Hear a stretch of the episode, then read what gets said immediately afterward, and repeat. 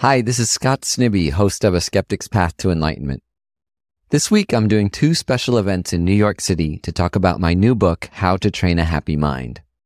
One with musician and artist Laurie Anderson, and another with DJ Spooky. Both events can also be streamed online. We've also just launched a new online community this week called Train a Happy Mind, where I'm leading weekly live meditations for all the topics from the book that anyone can join for free or by donation.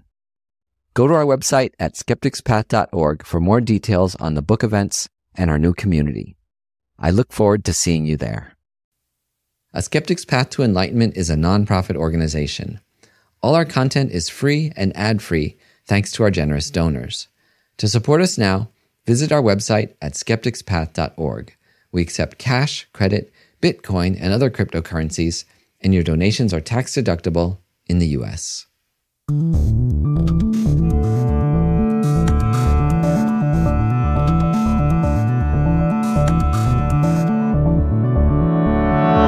I'm Scott Snibbe, and this is A Skeptic's Path to Enlightenment. Someone once asked Stephen King, the author of Carrie and The Shining and hundreds of other horror stories, what people are most afraid of, and his answer surprised me. He didn't say serial killers or cancer or terrorists or earthquake or hurricane or pandemic. He didn't even say death. He said that people's greatest fear is change. That change itself in all its forms is what we fear the most.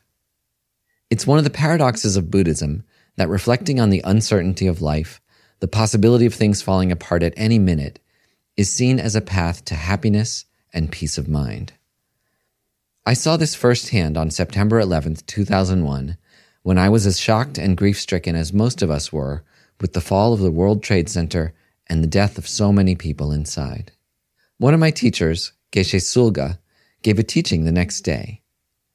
This was only a year after I started meditating and studying Buddhism, and I was surprised that this great Tibetan Lama focused his talk not on compassion or mindfulness, but almost solely on this topic of impermanence. Geshe Tsulga began his talk by saying how we thought this building would be up forever, how none of us imagined that it would collapse, not today, not in a hundred years, not ever. And yet it fell yesterday Many people died inside, and this is something awful for the world today. We can open our hearts to those who are suffering and to the fear that we're all experiencing. But fundamentally, this is an important lesson in impermanence that things are always changing, and our ingrained illusion that things are stable and unchanging is false. This is a horrible event, he said, but the good we can learn from it is to try and become aware of impermanence, the constant change of reality. To rehearse thinking about change daily so that we become more attuned to the fragility of life, to give our lives clear purpose and urgency. We could have been in that building yesterday, and we could die tomorrow. So, how do we want to live our lives today? Are the things we chase after and the ways we spend our time truly the most meaningful? What's the most valuable thing that we could be doing right now? After hearing Geshe Tsulga's advice, I started meditating on this topic of impermanence.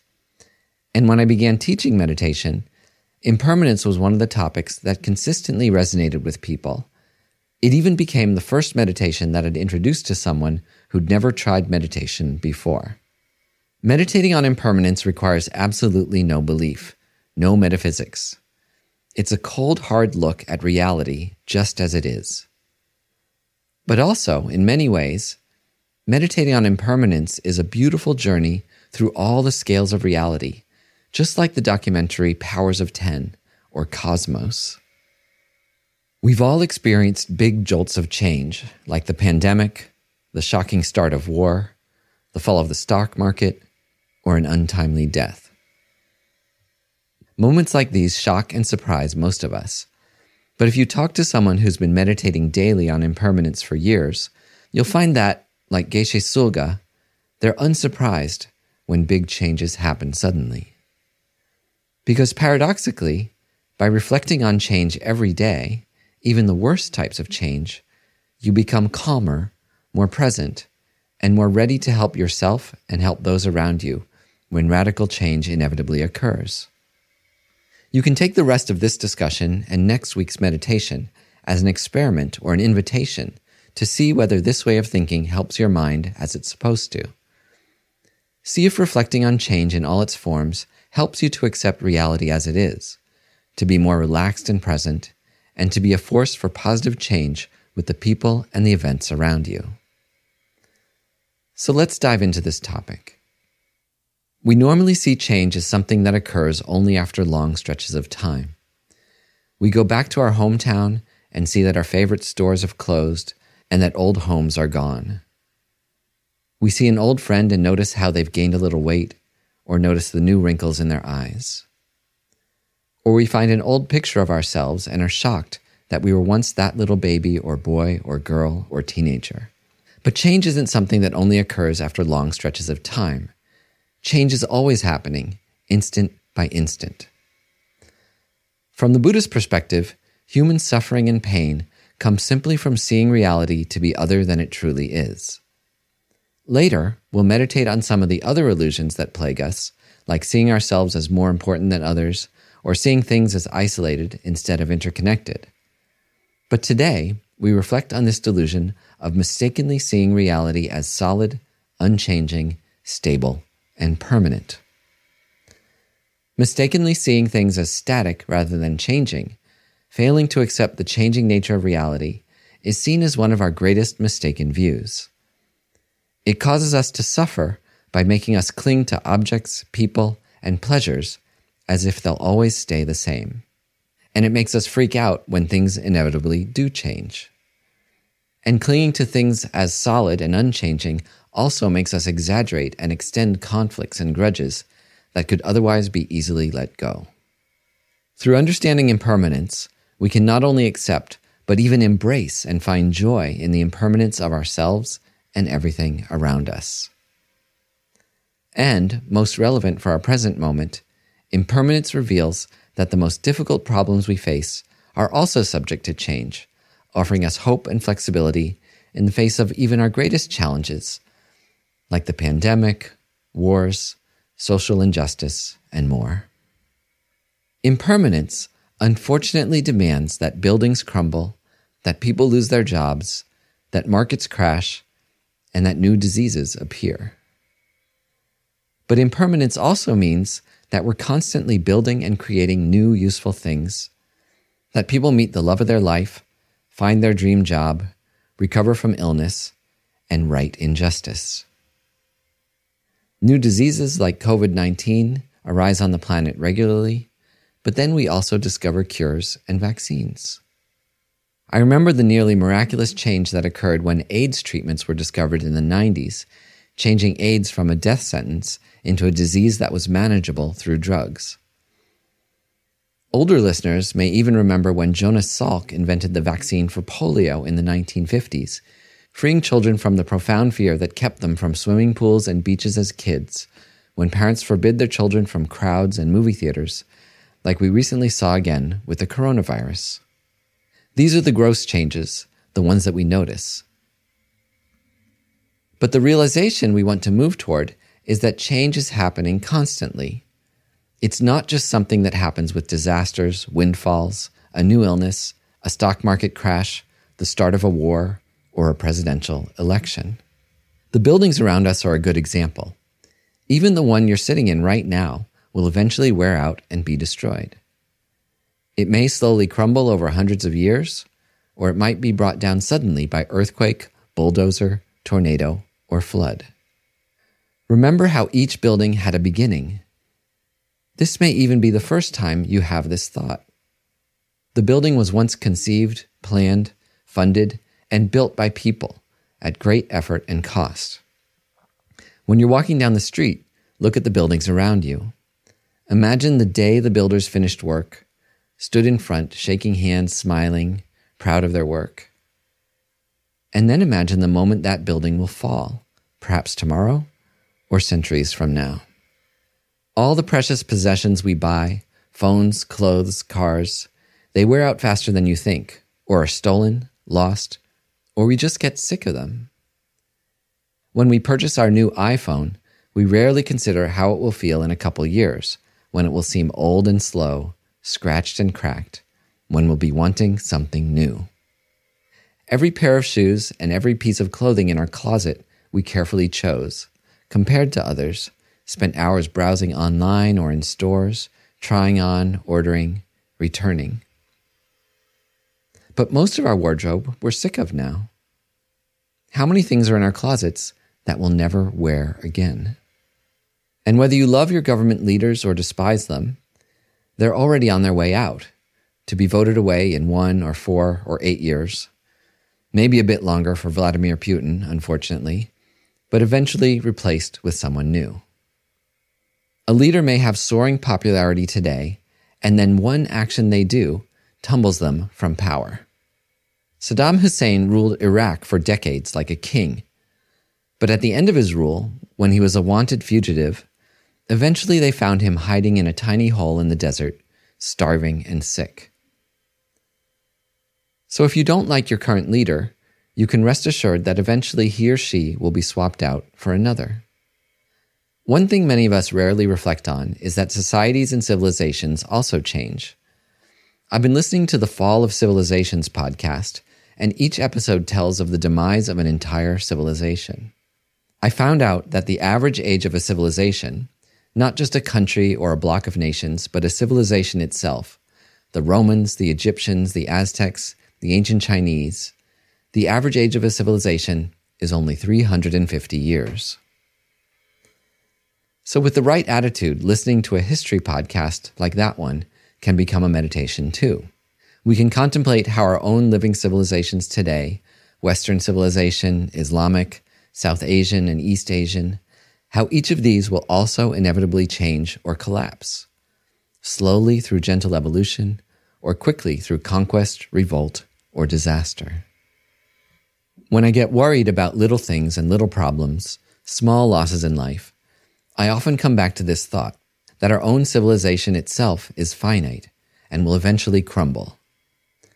We're not even in the top 10 longest lived civilizations yet, which might mean we have a long way to go, thousands of years like the Mesopotamians, or we might be near our end an average civilization that's ready to transform into something new. So that's the gross change that has been visible to humanity for millennia. But change is happening constantly at subtler levels too. Some of these subtle changes we can feel or infer directly, but most of them we only know through our scientific insights into the subtler aspects of reality. The change in your body is the one closest to us. But even our beating heart is something we rarely notice. Try and notice it now. Put your palm on your chest or two fingers at your wrist and feel your pulse. Your heart is always beating. Blood courses through your veins, traveling around your entire body once every second. Breath flows in and out of your lungs. Nerve impulses zip from the tips of your fingers, toes, and skin to your brain and back. Your body is made of living cells skin, stomach, brain, and blood cells moving, changing, dying, reproducing. It's estimated that 1 million of your body's cells die every second and are replaced with a million new ones. Cells are made of molecules jostling about frantically, causing all our body's biochemical magic through random interactions. Our bodies work by forcing every molecule in a cell to touch every other once every second. And only those that electrochemically mate are able to interact, causing life to continue through cellular respiration and DNA transcription. At the atomic level, particles are always in motion, exchanging with each other. Protons, electrons, neutrons, quarks, muons, gluons, leptons, bosons. It's said that every seven years, all of the atoms in your body are entirely exchanged. So, from the perspective of physics, you are literally an entirely new person, all new matter, every seven years. It's just like the adage that you never visit the same river twice.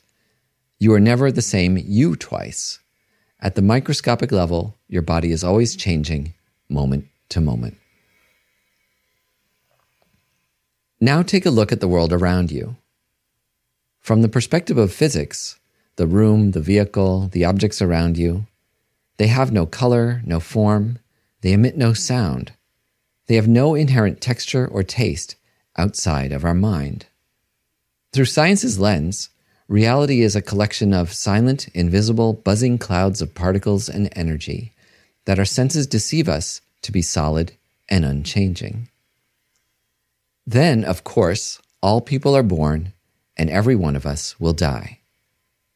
The people you encounter every day, each of them lives a hero's journey. Think how each of them was born from a mother through her extraordinary care and exertion. She gave birth in pain and treasured her child more than anything else in the world. When you see a stranger, try to imagine that moment of their birth, the joy of their mother at having created a new being, and imagine their mother's exhaustion and love and responsibility to keep her child alive. And each of us will eventually die, surrounded by loved ones, family, and friends, or alone, perhaps at peace, perhaps agitated and with regrets. Try to imagine this moment when you encounter people. It's especially helpful when you're arguing with someone because it helps put things in perspective. Picture this person in front of you on their deathbed after a long life or after one cut short too fast, after a life of virtue or a life of vice, a life ending among friends or silently alone. Each of our lives is an incredible story, an epic journey. Try and see this in the people you encounter or that you see on the internet and on TV. The extraordinary arc of their life, where they came from, where they're going, where they are right now on their journey from cradle to grave. Each of them came into life without a name and leaves their name and body behind. Yet we see the people around us as unchanging we see them firmly as friends or enemies, as obstacles or helpers. These solid, unchanging views of the people around us are inaccurate and unhelpful. Even at this very moment, the people around us are constantly changing, constantly in flux, just as our own body and mind. Now, to go more deeply into the mind, we see that the conscious world of your mind is also always changing. When we turn our view inward, we experience a constantly changing inner reality. Your mind moves through so many mental states in a day, in an hour, sometimes even in a few minutes or seconds. You can feel happy, then quickly become sad. You can be caught up in regrets from long ago, and then find yourself engrossed in exciting plans for the future. You can be filled with love for your partner, then moments later feel resentment and distrust. When you look inside with the power of mindful self awareness, you can watch how quickly your mind changes. Venerable Kathleen McDonald says that when we observe our mind clearly, it often appears like a train station at rush hour, the thoughts coming and going and whizzing by like frantic commuters. At the moment, these thoughts about impermanence may feel distressing. You might find yourself wanting to push them away. But this irrefutable view of impermanence is profoundly accurate for objects, for people, and for the mind.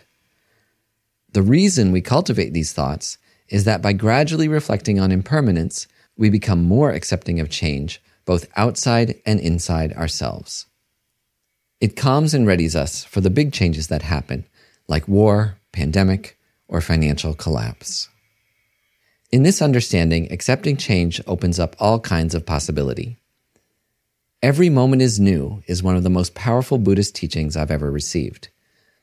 And it's a scientifically verifiable teaching, a realization that never fails to open up space in my own heart and mind when I recall it. Every moment is new. But even though all these arguments make sense, our habitual way of seeing makes us cling to things as if they won't change. We cling to the idea that our friend or this beautiful object will always be pleasing that the irritating person will always be angry. And we cling to our own good qualities like, I'm a kind person, I'm a fair person, or to our negative qualities, discouraging thoughts like I'm an angry person or I'm an imposter. The only accurate statements about thoughts and feelings are that they pass through us. We can label them, but we are not those thoughts and feelings themselves. We feel angry, loving, proud, or embarrassed, but these feelings pass through us. They can and do change. Just as Geshe Tsulga promised when he taught us these techniques after September 11th, I find that I can avoid a lot of psychological pain simply by becoming familiar with the transitory nature of things. This is where the invitation of contemplation needs experimental proof. And even though there are now clinical studies on some of these techniques, you can only fully obtain proof by trying it yourself. At the times when I've been deeply attuned to impermanence, it becomes a cause of peace and contentment and a motivation to be a force for good in the world. I see my powerful attraction to an object evolving toward indifference. I see that the acute physical, financial, or emotional tragedy before me will change, will likely weaken or improve. I see the pettiness of my conflicts in the face of the briefness of our lives. We don't know for sure how things will change, but we can be certain that they will. This isn't religious or spiritual, it's empirically verifiable. There's nothing in the universe that we now understand to be permanent or unchanging. Our bodies, objects, the environment, our minds, relationships, feelings, thoughts, and plans. The last few years have given us a lot of great moments to reflect on impermanence. COVID 19 showed us that life as we know it can instantly grind to a halt.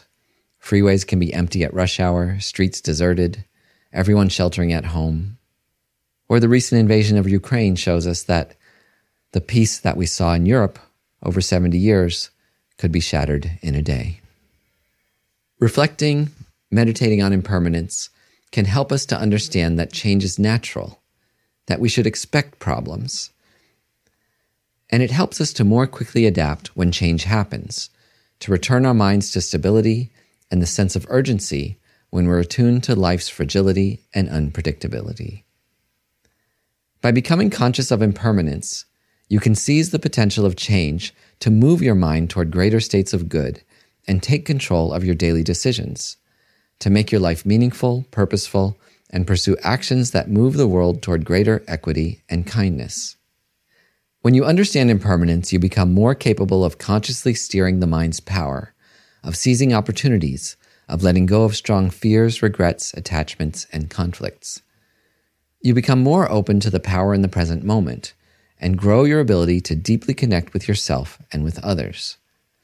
It's hard to think of a better time than right now to cultivate these qualities, to use a proven contemplative tool that steers our mind away from fear and anxiety toward confident presence and purposeful action. Next week, we'll go through a guided analytical meditation on impermanence.